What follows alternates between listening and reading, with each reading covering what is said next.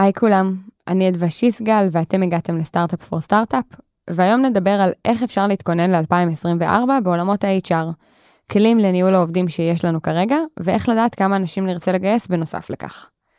זוהי הרצאה נוספת מאירוע איך תראה 2024, והפעם ה session הוא הרצאה של הדס מור פלדבאו, Director of People ב-Monday, ששיתפה בדרכים שונות להתמודד עם אי-הוודאות שהשנה הקרובה מביאה לעולמות ה-HR.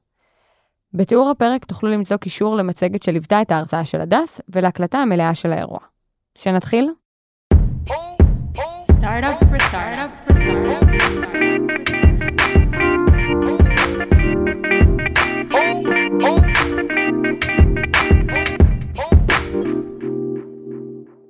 אז היי, בוקר טוב, איזה כיף שאתם איתנו בוקר.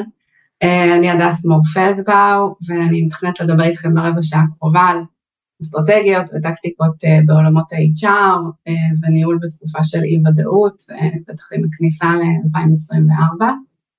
וזה כמובן נושא שכולנו חווים בשנה האחרונה בצורה מאוד מאוד משמעותית, ובטח ובטח מאז תחילת המלחמה, שמביאה לנו באמת אתגרים חדשים גם בעולמות ה-HR שלא באמת פגשנו עד היום. אמ, אני אומר רגע שהרבה פעמים הנטייה היא כשחושבים על אה, תכנון HRי, ללכת ישר לעולמות הגיוס, אה, ואני מבטיחה שאני אגע גם בנושא הזה ואתן ככה כל מיני רעיונות וטיפים, אבל בתקופה הזו אני חושבת שהרבה יותר חכם אמ, לגשת לניהול של המשאב האנושי שלנו ממקום הרבה יותר יצירתי, לאתגר את הסטטוס קוו, מן הסתם לא מעט מכם מתמודדים עם מצבת כוח אדם חסרה, עובדים במילואים שגם עוד צפויים לחזור, אה, מוגנים גם מפיטורים וטוב שכך. אה, אז רגע להסתכל קצת יותר רחב על איך אנחנו מסתכלים על המשאבים הקיימים שעומדים לרשותכם, על ה business priorities שלכם ובעצם לנהל ולתכנן את המשאבים שלכם בצורה נכונה ולמצוא גם פתרונות מחוץ לקופסה.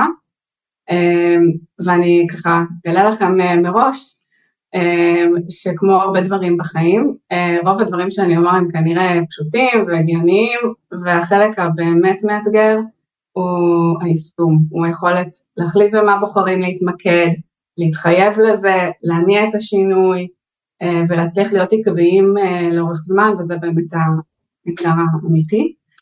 אה, אז אה, ככה, אם נעבור לנושא של leadership ככה יותר אג'ילי בתקופות של חוסר ודאות ונסתכל על זה ב zoom out, בעצם הרעיון הוא שאנחנו, דיברו על זה פה ככה קודמים שלי, רגע מתחילים ממקום של planning ובניית engagement גם לתוך התוכניות, בין אם זה עם הלידרים הרלוונטיים, בין אם זה לתוך, לתוך הארגון. הנושא של communication שהוא מאוד מאוד קריטי, בעצם איך עושים את הרתימה, את החיבור ל context, את ה... יוצרים את ההבנה הזו של לאן אנחנו הולכים, למה אנחנו הולכים, מה אנחנו מנסים להשיג, כדי שבסוף כל אחד ואחד בתוך הארגון שלנו ידע לחבר את זה לתוך היומיום שלו, לתפקיד שלו, ולהבין מה נדרש ממנו כדי להוביל למטרות האלה.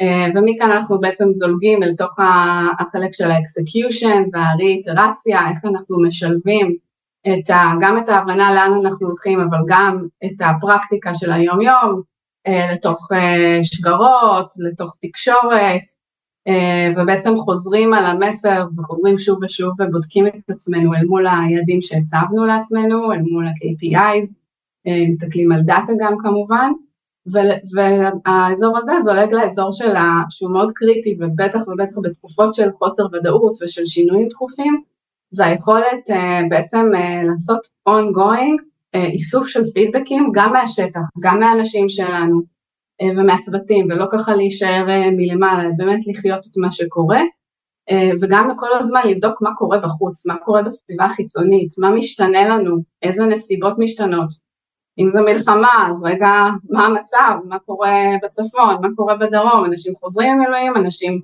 אה, הולכים למילואים, איום הטילים מתגבר, איום, איום הטילים שוכח, אה, ובעצם, אה, וגם מבחינה פיננסית, רגע איך אנחנו עומדים אה, ברמת התוצאות שלנו, אה, ועל בסיס ההערכות האלה, ההערכות השוטפות האלה, להצליח לעשות קורס אה, קורקט בעצם, להגיב מהר, ושוב חזרה בעצם לתוך ה... אם נדרש plan, re-planning ו-engagement וחוזר חלילה, זה ככה ב-high-level, ואני אגיד שכאילו, אני אגיד שמה שחשוב ועבד לנו מאוד טוב כאן ב-Monday, גם בתקופות קודמות שהיו מאתגרות ולא פשוטות, היא בעצם היכולת באמת לבחור לעצור ולהגיב מאוד מהר ולשנות נתיב פעולה ולא לחכות מדי ולהתחיל להתקדם.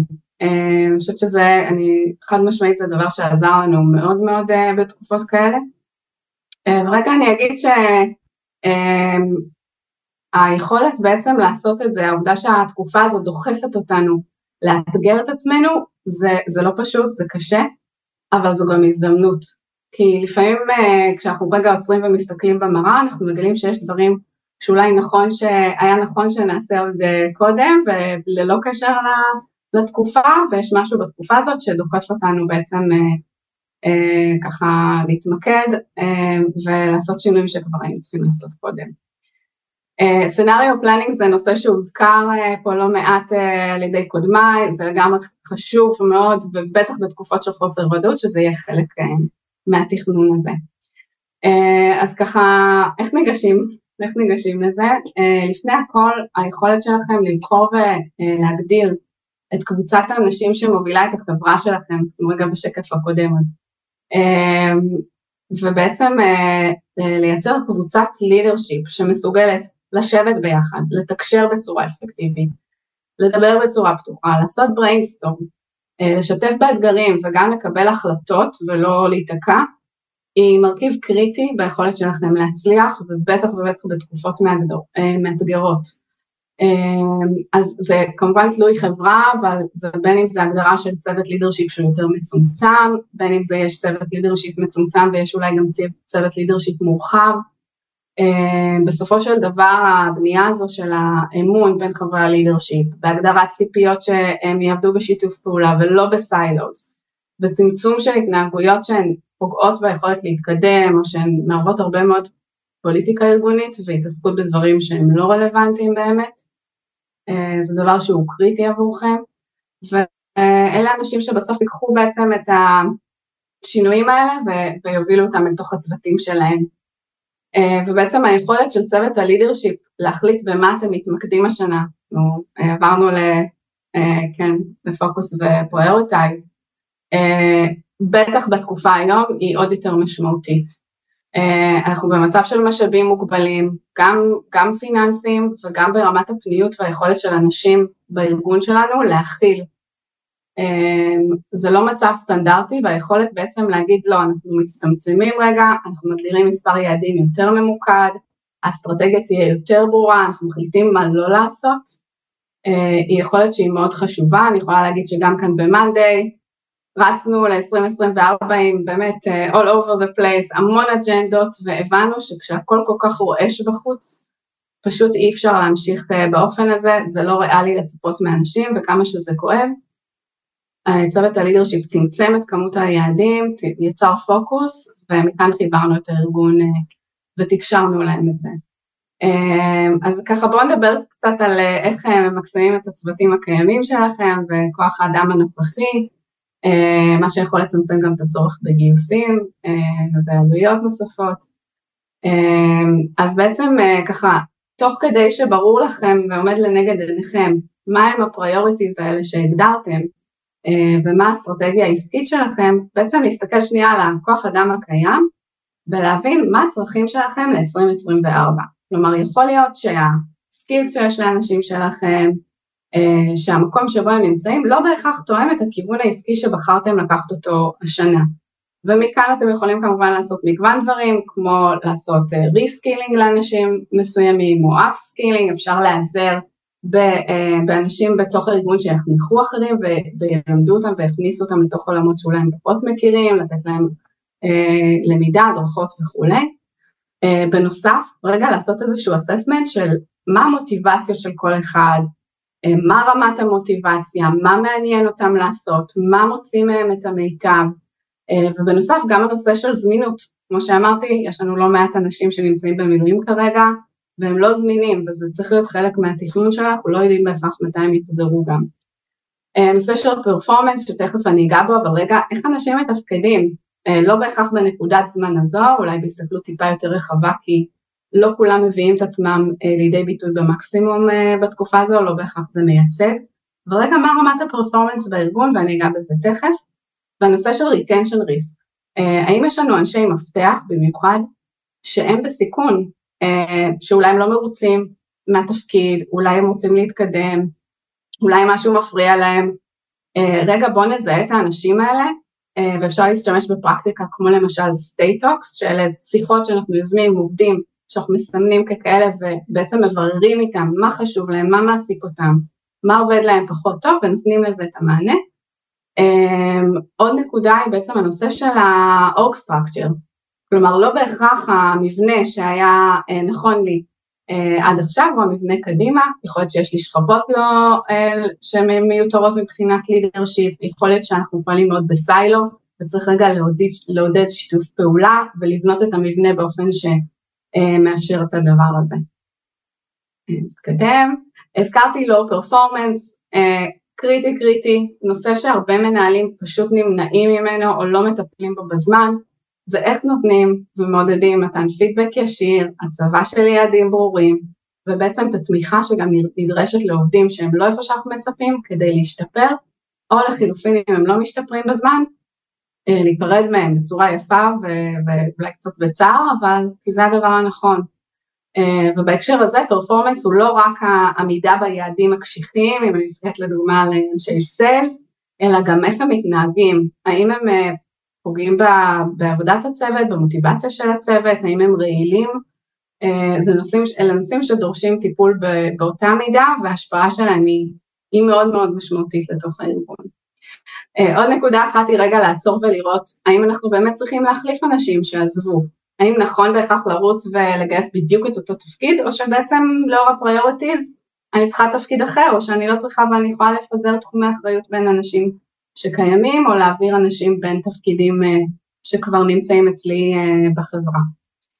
נקודה אחרונה שהיא גם אני רואה אותה לא מעט זה הנושא של risk management בהקשר של שימור ידע או החזקת ידע, הרבה פעמים אנשים מחזיקים ידע ייחודי, לפעמים זה בן אדם אחד, לאבד אותו או אם יש בעיות עם, ה, עם התפקוד שלו זה ריסק ואנחנו חייבים לדעת לנהל אותו מראש, לייצר דוקומנטציה או דרך אחרת שבה אנחנו בעצם לא תלויים רק באותו בן אדם. אפשר לדבר אם הוא יוצא למילואים אה, יום בהיר אחד. אה, אוקיי, אז נדבר קצת על, אה, כמו שהבטחתי, על נושא של גיוס וככה מועמדים.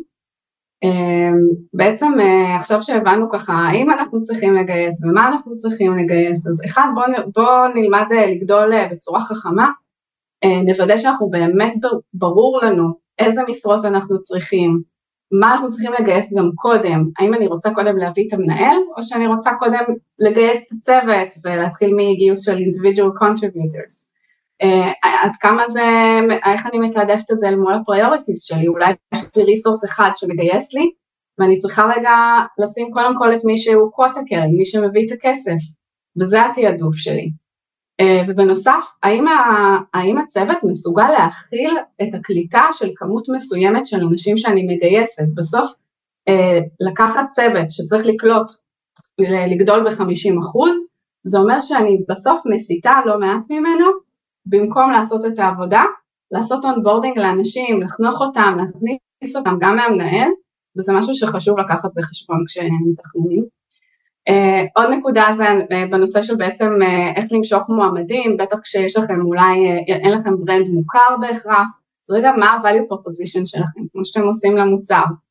Uh, אולי זה אצלכם העבודה יותר גמישה uh, לעומת חברות אחרות, אולי יש גמישות יותר באופי של התפקיד וביכולת שלי לעשות אימפקט, uh, ובאמת לוודא שיש לכם איזה 90 second uh, pitch שכל אחד שמתקשר עם מעמדים בארגון, יודע לתת אותו, יודע להסביר אותו, ככה עוד נושא שהוא חשוב. אז ככה לסיכום.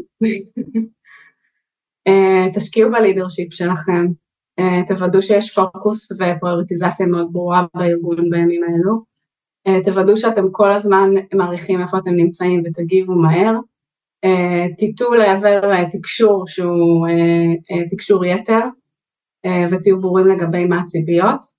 ותנהגו באופן פרסונלי ותנהלו את האנרגיה של האנשים שלכם ולא את הזמן שלהם. אז בהצלחה ושתהיה שנה מעולה לכולנו וטובה יותר.